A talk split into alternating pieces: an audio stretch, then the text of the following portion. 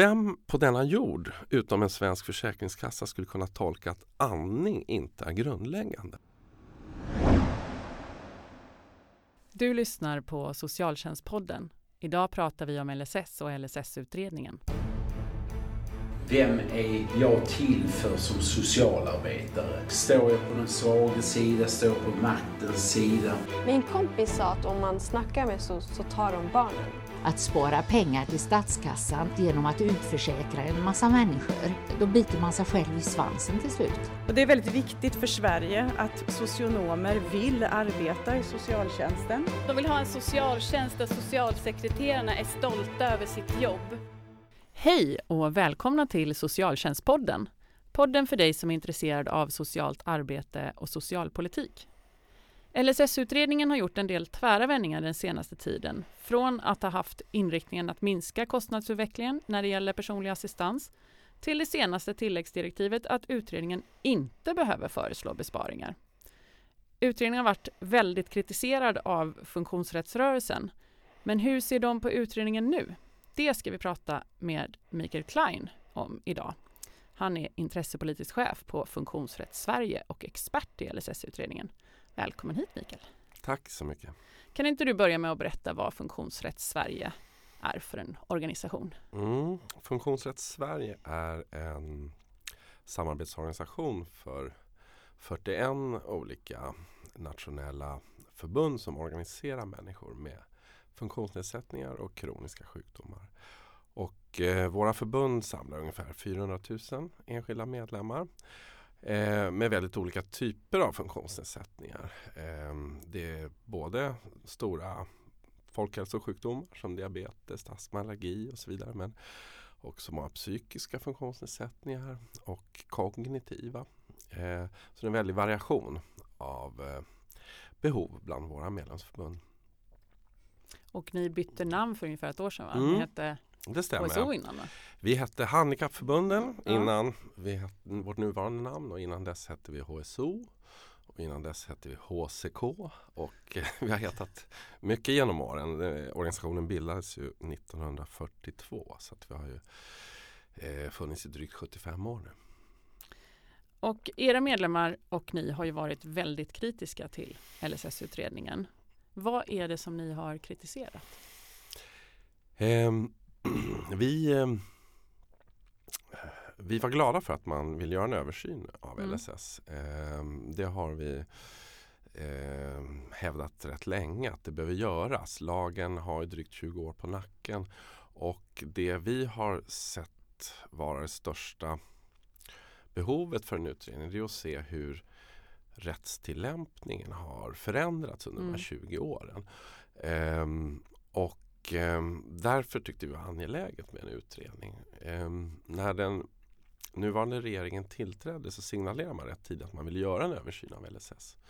Vilket vi välkomnade väldigt starkt. Och ehm, vi hade också en dialog och gjorde inspel till regeringen om vissa centrala frågor som vi tycker man bör ta med i Mm. en, en sån översyn.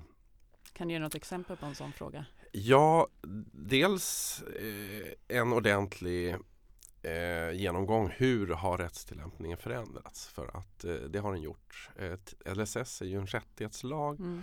som innehåller tio olika insatser. Och ehm, det är ju olika huvudmän för de olika insatserna och olika syfte med de olika insatserna. Och vi ser ju att över tid så har ju ja, i princip samtliga tio insatser eh, förändrats i sin tillämpning.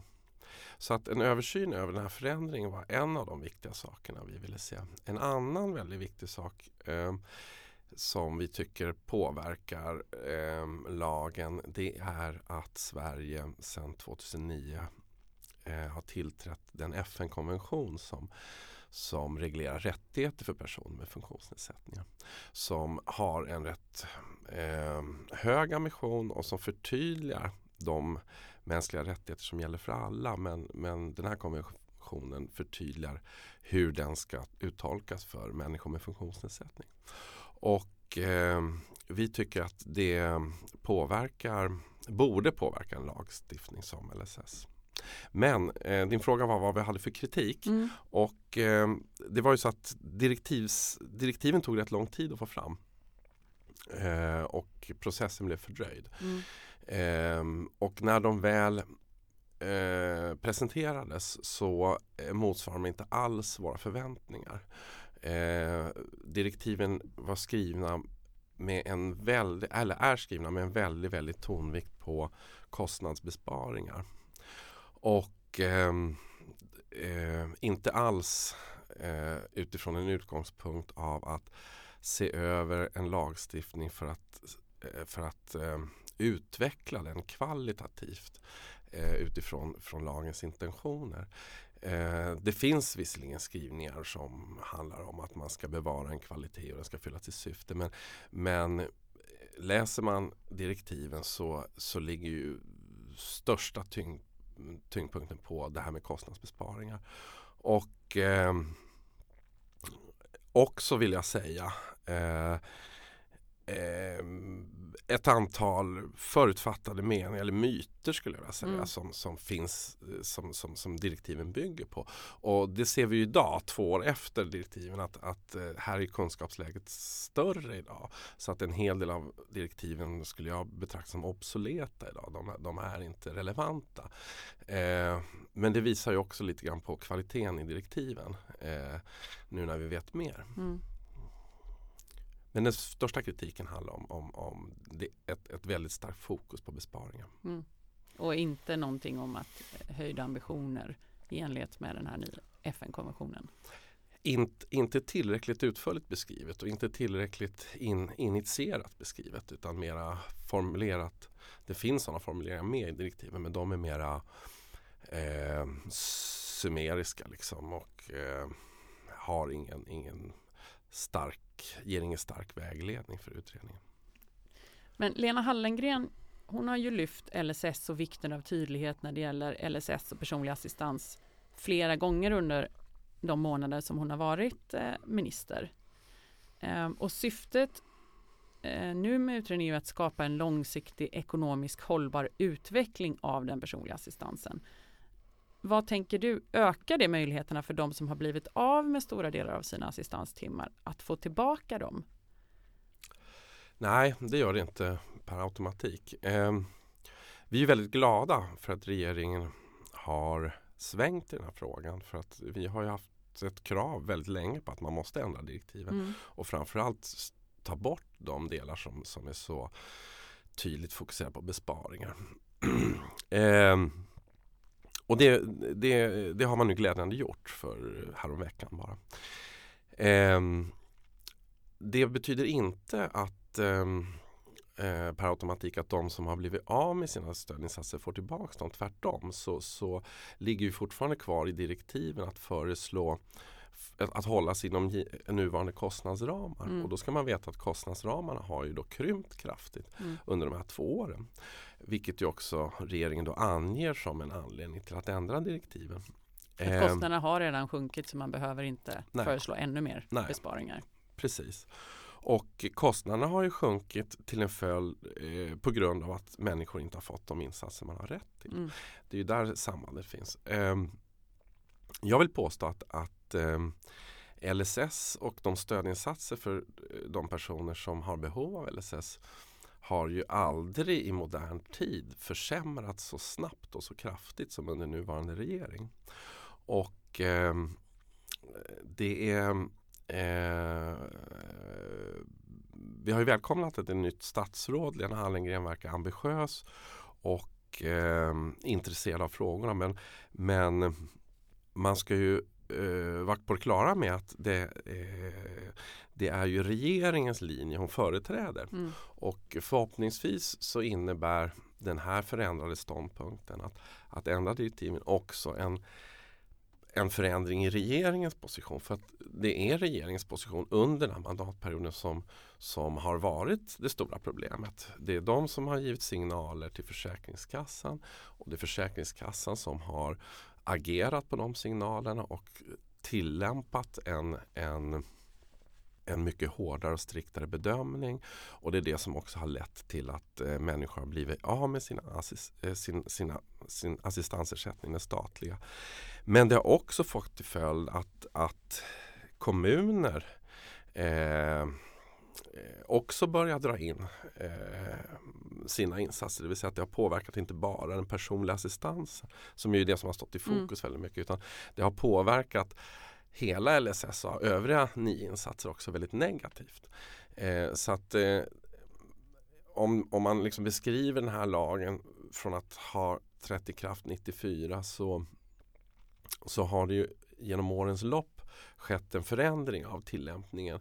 Ofta till det sämre. Mm. Eh, men den här förändringen har accelererat enormt kraftigt de senaste två åren och framförallt ser vi en väldigt tydlig brytpunkt från våren 2016 då Försäkringskassan väldigt aktivt började plocka upp domar, inte bara nu gällande domar utan man grävde fram gamla domar eh, för att, för att eh, tillämpa en, en ny praxis.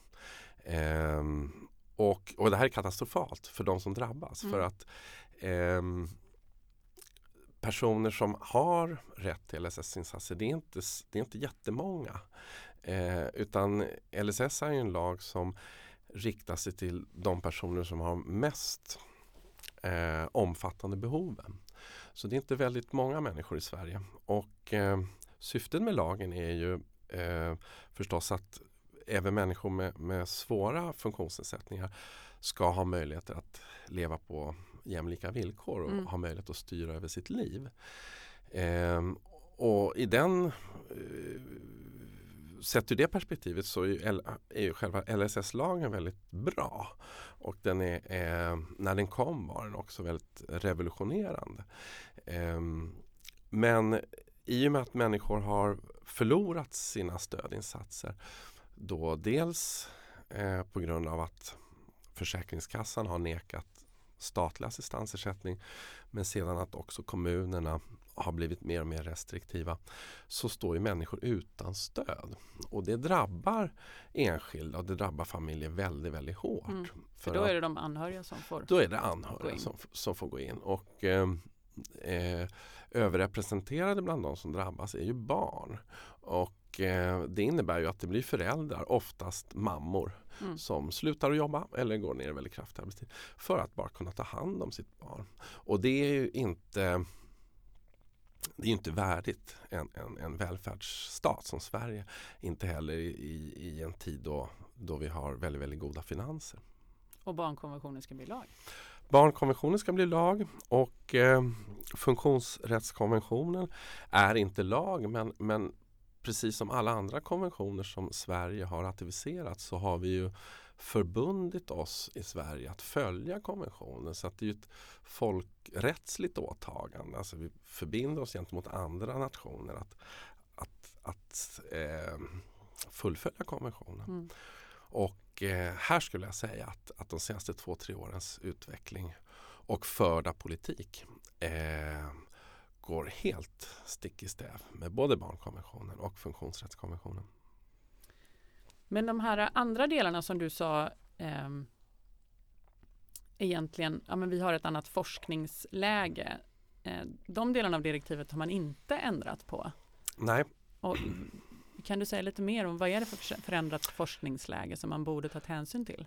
Alltså mycket av direktiven bygger på, på olika myter skulle jag vilja säga. Som ju har varit också eh, flitigt förekommande i debatten. Eh, vi har ju under rätt många år haft en stor diskussion om fusk, mm. att det fuskas mycket inom personlig assistanser. Det har funnits också en, en stor diskussion om att den privata assistansmarknaden, det privata assistansbolag har drivit iväg kostnader. Mm. Det finns ett incitament som gör att de plockar ut väldigt mycket pengar. Eh, och man, man, när man läser direktiven så är de skrivna utifrån den ståndpunkten att det här förekommer. Eh, gör inte det då? Nej, det gör ju inte det. Eh, det har gjorts parallellt med den utredningen så har ju andra eh, åtgärder vidtagits. Det har skett andra utredningar. Bland annat så eh, lämnade Stig Svensson ett utredningsbetänkande i början på året. Han hade ju fått regeringens uppdrag att framförallt titta på det här med, med brottsförebyggande mm. och kriminalitet. Och eh, han konstaterar ju att, att eh, eh, han har visserligen uppfattning att det kan ha förekommit eh, eh, stora, eh, stort svinn i form av fusk tidigare. Men han gör bedömningen nu att så inte är fallet. Det finns Mm. inte stora pengar att, att spara genom fuskbekämpning. Eh, samma sak när det gäller assistansmarknaden så har ju både hans utredning men också Inspektionen för socialförsäkringen eh, haft ett uppdrag att se över assistansmarknaden. De lämnar sin rapport i december. Och både ISF och Stig Svensson konstaterar att assistansmarknaden är rätt väl fungerande. Mm. Det finns inga övervinster. Eh, och i synnerhet inte jämfört med hur eh, den privata marknaden ser ut inom andra välfärdssektorer där vinstmarginalen är mycket, mycket högre. Så att eh, vill man spara på kostnader så finns det inte stora besparingar att göra genom, genom fuskbekämpning. Det finns inte heller besparingar att göra genom att reglera om eller begränsa regleringen av assistansmarknaden. Så de två faktorerna är liksom borta eh, från bordet om man tittar på liksom kunskapsläget. Och då, då måste man ju så att säga då närmar man sig kärnfrågan istället. Liksom, är, är det, har det varit för stora kostnadsökningar eller inte? Mm. Eh, och det är ju en politisk uppfattning på något sätt. Eh, och där finns det ju olika ehm, olika sätt att räkna. Bengt Westerberg då som tidigare socialminister under den tid då LSS lanserades. Han har, har ju själv på eget bevåg eh, gjort en rapport där han räknar på kostnadsutvecklingen och menar att den är inte alls för stor utan den är rimlig snarare för låg. Mm. Eh, vi pratar ju om, när vi pratade om, nu pratar vi om den personliga assistansen återigen och den statliga kostnaden för personlig assistans. Så är ju det en, det har, det har varit en kostnadsökning under många år. Ehm, och ehm, det finns ett par faktorer som förklarar delar av den. Det ena handlar om en, en ökning av populationen, att vi blir Mm. fler. Eh, en, en annan faktor är också att eh, för ett antal år sedan så tog 65-årsgränsen bort. Det vill säga att har man blivit beviljad personlig assistans före 65 års ålder får man också behålla den efteråt. Eh, en tredje faktor som, som går att mäta i, i antal personer och ökade kostnader det är att ehm, målgruppen har delvis eh, förändrats. Eller det vill säga eh, LSS omfattar tre olika personkretsgrupper och eh, grupp 1 eh, det vill säga personer med utvecklingsstörning eller andra autism eh, eller autismliknande tillstånd. Den gruppen har blivit större i, i förhållande till övriga grupper. Och de här tre faktorerna har påverkat eh, kostnadsutveckling. Men de är rätt, eh, skulle jag påstå, rätt legitima faktorer. Och då har vi en diskussion eh, någonstans och den kommer man ju till slut landa i om, om, om det går att rensa från alla myter så landar man någonstans till syvende och sist i en diskussion. Kostar för mycket?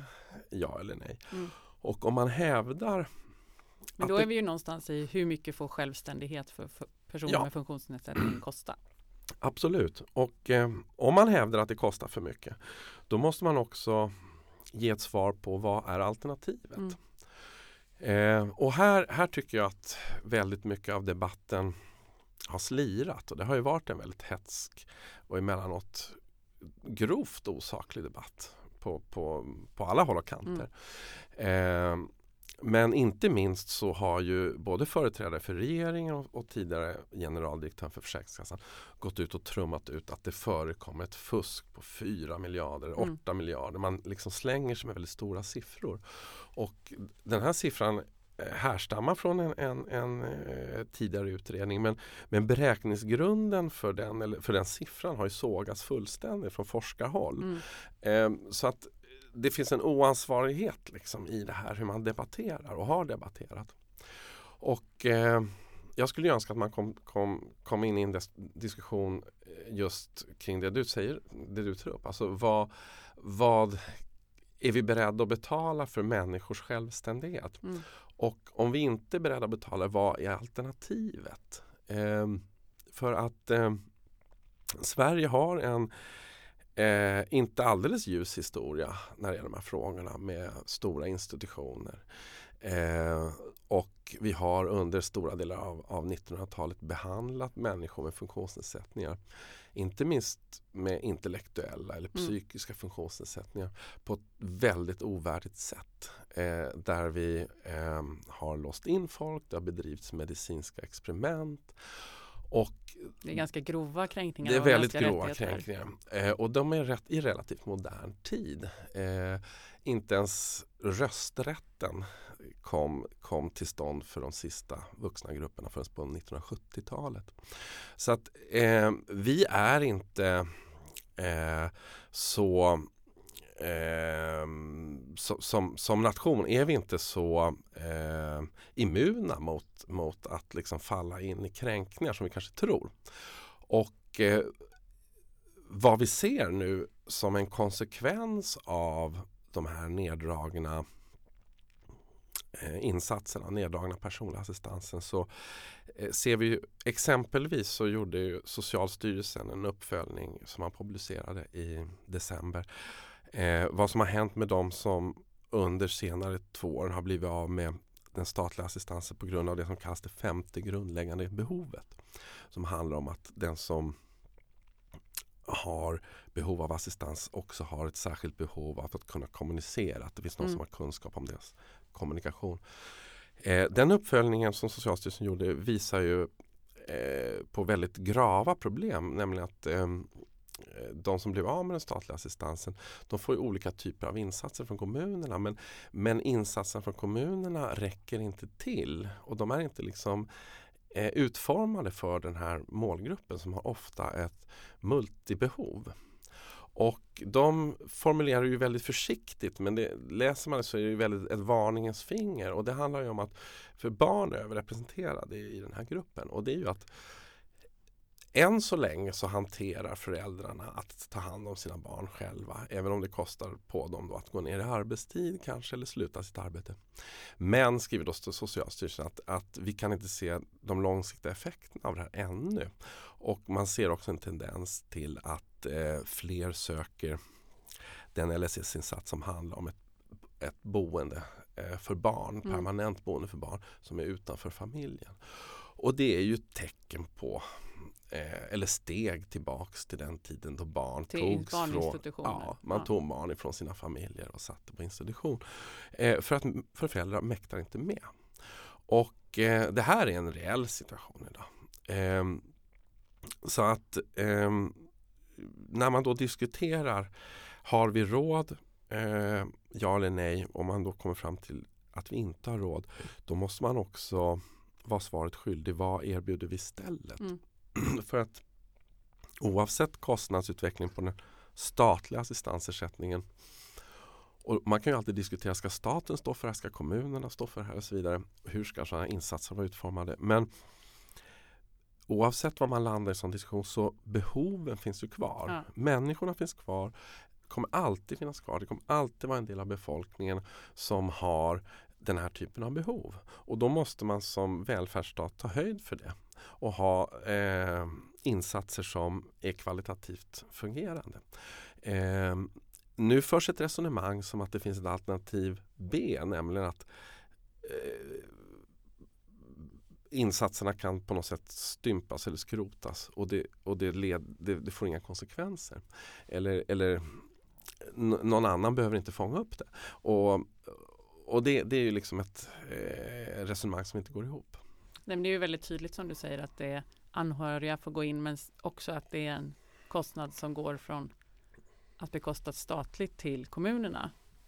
För även om kommunerna ser över LSS-tillämpning så har vi ju sen har vi socialtjänstens yttersta ansvar Mm. med en betydligt lägre ambitionsnivå än vad LSS har Ja. för levnadsvillkor. Det stämmer. Eh, det, det finns ju alltså eh, Det handlar både om att det blir försämrad kvalitet i insatserna. Mm. Eh, dels att det kan gå över i socialtjänstens insatser som du är inne på. Eh, men det kan också gå in eh, på andra LSS-insatser som ligger hos kommunerna. Eh, men ehm, det finns, finns ju en stor risk för, eh, eller inte stor risk bara utan, utan det påvisar ju Socialstyrelsen att det sker en kvalitetsförsämring. Mm. Eh, vad, jag, vad jag påstår också är att det sker inte någon kostnadsbesparing i detta utan tvärtom att samhällsekonomiskt blir det dyrare För att eh, när ett behov som de behov som kan fångas upp med personlig assistans eh, är ju ofta multibehov. En person som har behov av olika typer av insatser. Och då är ju den personliga assistansen en så otroligt smart lösning för att det är en stödinsats som kan fånga upp väldigt många behov i en och samma insats. Ska man börja splitta upp den på olika eh, insatsgivare eh, då blir det inte bara försämrad kvalitet Eh, men, men det blir ju enligt min mening en, en drastiskt ökad kostnad. För då har du liksom olika aktörer som ska gå in och, och, och täcka upp olika delar av behoven. Och så ska dessa på något sätt också synkas med varandra. Vilket sällan låter sig mm. göras. Mm. Eh, så att vi pratar ju när, när man då från regeringens sida och när man har skrivit de här direktiven har varit så extremt fokuserad på att minska kostnaderna för den statliga assistansersättningen. Då menar jag att då tar man inte något samhällsekonomiskt ansvar. För att eh, konsekvenserna i, i, i de allra flesta fall blir ju ökade kostnader hos någon annan men det blir också större kostnader. Men oavsett LSS-utredningen så har ju eh, Försäkringskassan ändrat sin tillämpning av lagen som vi pratat om. Och nyligen så förlorade ju de ett viktigt mål som slog fast att sondmatning är ett grundläggande behov. Mm. Eh, hur kommer den domen att påverka de som idag har fått eh, har insatser och har fått mindre eh, del av insatser? Den, den borde påverka positivt i den bemärkelsen att de som har blivit av med insatserna på på grund av den tillämpning som har rått kan, borde kunna söka igen och, och då eh, få insatsen beviljade återigen. Eh, den, jag tycker den domen är rätt talande. Ehm, eh, det, det, är ju en, det är ju ett exempel på den här plötsliga förändrade tillämpning som Försäkringskassan har gjort kring ett flertal saker. Man, mm. man lyfter alltså upp en dom och eh, jag tror att det här också var under våren 2016. Jag vågar inte säga det exakt. Men, men man lyfter upp en dom och så gör man en egen tolkning av att rättsläget säger att sondmatning inte är grundläggande behov. Och det är ju helt taget liksom ur luften. Eh, men så gör man en sån tillämpning och man, man avslår ansökningen utifrån det. Sedan så eh, är det ju då någon drabbad som ju har varit ihärdig och driva det här då till högsta instans. Och så kom ju en dom eh, som ju var helt väntad. Mm. Eh, och då är det lite provocerande när Försäkringskassan säger att ja det är bra att vi får ett förtydligat rättsläge och vi från Försäkringskassan driver den här frågan. Och då säger jag pytsan, det har inte varit något otydligt rättsläge. Alla våra förbunds förbundsjurister som jobbar med den här frågan har, har varit liksom på det klara med vad rättsläget är inte oklart. Lagen är väldigt tydlig. Och att grund, sondmatning skulle vara, inte skulle vara grundläggande behov, det, det ligger så långt ifrån lagen. Det är som att säga att vi inte behöver äta. Nej. Och, ehm, så att rättsläget har inte varit otydligt. Eh, utan det är Försäkringskassan som har liksom gjort en vantolkning av rättsläget. Och att det nu blir ett avgörande Högsta förvaltningsdomstol det är ju inte heller Försäkringskassans förtjänst utan det är ju förtjänst över de som då har orkat och mm. kunnat och ihärdigt då drivit ett högsta instans. Eh, vem på denna jord utom en svensk försäkringskassa skulle kunna tolka att andning inte är grundläggande. Nej. Vilket ju är en tillämpning man har idag. Eh, och eh, det, det, är ju en, en liksom rättstillämpning som jag menar är makaber för att även om den jag är inte jurist så jag vet ju inte hur man har landat i, i, de, här olika, i de här olika tillämpningarna. Men, men utifrån att förstå lagen och lagens intentioner så kan man ju inte som normal människa tycka annat än att kunna andas, att kunna få i sig föda måste ju vara tämligen grundläggande. Mm. Eh, och i, gör man en bedömning då från Försäkringskassan att det inte skulle vara det. Då är ju min mening att då har man som myndighet skyldighet att slå larm till lagstiftaren. Mm. Att här funkar inte lagen. Eh, och här kommer ju då problem nummer två in. Det är ju att regeringen har låtit detta ske. Eh, gång på gång på gång och dom efter dom efter dom. Eh, första gången regeringen satt i, i bromsen det var i höstas och det rö rörde den dom som avgjordes förra sommaren som handlade om det här med väntetid och beredskap Mm. kring, kring personlig assistans. För då kom ett, ett, ett eh, domslut också i Högsta förvaltningsdomstolen där Försäkringskassan återigen gjorde en grov övertolkning av detta. Nu ska ingen väntetid och beredskap beviljas. Det kommer drabba jättemånga. Och då- slog man också från Försäkringskassan larm och skrev till regeringen att det här kommer få stora konsekvenser. Och då gjorde regeringen en Mm. lagändring väldigt snabbt. Men den situationen visar ju också, för det, det var också väldigt ovanligt för där var ju en av domarna i Högsta förvaltningsdomstolen gick faktiskt ut i debatt och kritiserade Försäkringskassans tolkning. Att så här kan man inte tolka våran dom. Så det finns ju ett problem där i hur, hur eh, man uppfattar dom, dom, domar. Ehm, och på något sätt så blir det också ett lätt sätt att skylla ifrån sig. För att säga, ja men vi har domstolar, ja vi har domstolar och vi, domstolar ska, ska avgöra och vara fristående. Men, men sedan finns det ju som utifrån eh, Försäkringskassans perspektiv så, som myndighet så måste man ju tolka och tillämpa domarna på ett klokt sätt. Eh, och där menar jag att där har ju Försäkringskassan i ett antal fall här gått på tok för långt i sina tolkningar. Och sen måste man också se som lagstiftare, är det här så vi vill att lagen ska fungera? Är det inte det, då får man göra något åt det. Absolut. Och här har ju regeringen ett väldigt stort ansvar. För regeringens signalpolitik har ju också varit denna att Försäkringskassan ska minska Mm. kostnaderna. Absolut. Och man skrev ju rent av in det i ett regleringsbrev till Försäkringskassan. Och det är klart att då, då, då, då, följer ju myndigheten regeringens intentioner. Ehm, så att det politiska ansvaret det ligger helt och hållet på regeringen. Och det är regeringen som har ansvaret att ställa till rätta nu. Det här steget att ändra direktiven till utredning är ett viktigt steg. Eh, framförallt är det ett politiskt steg. Men det ändrar inte väldigt mycket av utredningen. Eh, det ger ju utredningen möjlighet att slippa föreslå ytterligare grava försämringar. Vilket man ju har diskuterat i utredningen. Mm. Hur ska insatsen personlig assistans minskas ytterligare? För det blir ju så när man konstaterar att det finns inga stora pengar att spara på fusk. Det finns inga stora pengar att spara på assistansbolagen. Ja, vad finns det att spara på? Jo, minska insatserna. Mm. Färre ska få mindre. Och det är ju det man har diskuterat i utredningen. Det här direktivet släpper för, förhoppningsvis på den pressen. Men utredningen i sig kommer ju ändå eh, jobba på eh, utifrån nuvarande direktiv. Och som jag ser det så är det väldigt stora eh, eller små chanser att utredningen kommer leverera eh, förslag som bär lagstiftningen framåt. Och vad blir er insats då från Funktionsrätt Sverige? För det låter ju som att du inte har så stora förhoppningar på det som kommer läggas i december. Nej, det har jag inte. Och eh, vår, våra, våra förhoppningar och våra krav det är ju att regeringen måste jobba vidare. Det här räcker inte. Mm. Utan man måste ta tag i den, den rättstillämpning som har blivit under senare år och återställa precis som man gjorde när det gäller väntetid och beredskap. Man måste gå in och göra snabba lagförtydliganden så att de här äh, domarna då eh, eller den här uttolkningen av domarna som, som tillämpas av Försäkringskassan eh, återställs till, till lagens intentioner. Så det låter nästan som du hoppas på att den här hamnar i en byrålåda.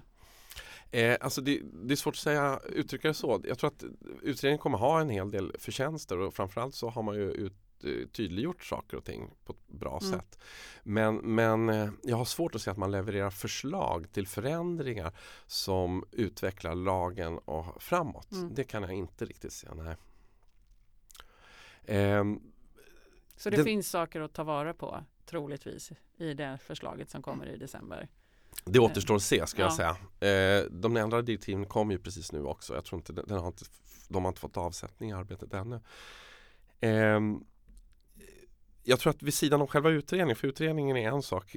Eh, en annan sak är den politiska diskussionen och politiska verkligheten. Och här står vi nu inför en valrörelse Mm. där LSS-frågan är en av valfrågorna som påverkar valen. Och eh, det är en fråga som, som alla partier debatterar på ett eller annat sätt. Och det tycker jag, det är bra och Mm. det är viktigt för att det här är ett, ett eh, politikområde som har farit extremt illa och det är människor som far extremt illa.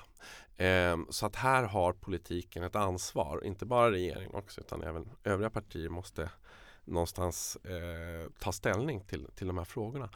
Och ehm, jag tror att det finns inget parti som, som vinner ett val på specifikt funktionshindersfrågor även om var femte väljare har någon typ av funktionsnedsättning som påverkar vardagen och räknar man in anhöriga, kollegor och annat så är det en stor del av valmanskåren men funktionshinderspolitiska frågor får sällan stort utrymme i val. Så inget parti tror jag vinner ett val på de här frågorna men varje parti riskerar att förlora det Mm. om man inte hanterar de här frågorna väl. Och ehm, både från regeringen och oppositionen så förväntar vi oss betydligt högre ambitionsnivå än vad man har signalerat hittills och i tidigare val. Och då handlar det inte bara om att uttrycka en politisk vilja, det handlar om också att visa någon slags engagemang och att sätta sig in i frågorna. Mm. För att här tycker jag att eh, om man tittar tillbaks på de senaste två, tre årens offentliga debatt så är det ju extremt låg kunskapsnivå emellanåt. Eh, och det här är en jätteviktig lagstiftning. Som sagt, återigen, det berör inte jättemånga. Men de det berör är den otroligt viktig. Sen så tycker jag det är lite synd för att LSS och den personliga assistansen är någonting som Sverige har varit ett föregångsland i där våra nordiska grannar tar efter oss och utvecklar sina system i samma riktning och internationellt så tar man ju efter det. Och i Sverige håller vi på liksom att liksom montera ner det. Eh, den personliga assistansen då är ju en, skulle jag vilja beskriva en otroligt smart lösning. Det är social innovation på hög nivå för att det är en otroligt träffsäker insats som innebär att den, den, den som har behoven får styra över de insatser man har själv och bestämma vem som ska göra det och var det ska göras och hur det ska göras. Det ger en extrem träffsäkerhet i insatsen. Det täcker upp de behov som, som behöver eh, täckas, varken mer eller mindre. Eh, så att på det sättet är det en, en, en, en väldigt effektiv insats och den är också kostnadseffektiv. Eh, den, den bygger på en schablonersättning och tyvärr är ju ersättningen väldigt, väldigt låg och följer ju inte den vanliga löneutvecklingen. Så ass, assistansschablonen är ju idag under 300 kronor för en timme. Och det är ju, det är ju ett, skulle jag vilja bes- beskriva som en underbetald tjänst. För vad, vad får man för 300 kronor i timmen Mm. idag? Jag får inte en rörmokare, jag kan inte reparera bilen eller någonting. Det gör att det blir ett genomgångsyrke. Alltså det, det gör ju att det riskerar att eh, dels att gynna oseriösa, det vill säga att, att eh, man, det finns, eh, man kan tumma på lönevillkor och andra Mm. anställningsvillkor. Eh, det gör också att eh, det skapar en osäker arbetsmarknad. Och det är en viktig arbetsmarknad för det sysselsätter ju närmare 100 000 personer Mm. som ändå jobbar som personliga assistenter. Så att det, det har ju som, av de pengarna som staten satsar så kommer ju väldigt, väldigt mycket tillbaka till statskassan. Så att schablonen, eh, och det är eh, största, största delen av schablonen går ju också till lönekostnader. Eh, den är, den är reglerad på det sättet. Så att, så att det är en tjänsteintensiv eh, insats. Och då är det klart att då måste det finnas en, en rimlig utveckling av schablonen som följer löneutvecklingen för att behålla en kvalitet. Tack Mikael för att du har varit med här idag. Det känns ju som att det är en viktig fråga för de som är intresserade av socialpolitik och de som jobbar i, i socialtjänsten och som är allmänt samhällsintresserade att gå runt till de olika partierna och fråga vad tänker ni göra med LSS Mm. inför höstens val. Det här är troligtvis vårens sista podd men vi är tillbaka i höst igen för att prata om nya ämnen som berör socialtjänsten och med nya gäster. Och tills dess, tack för att du har lyssnat.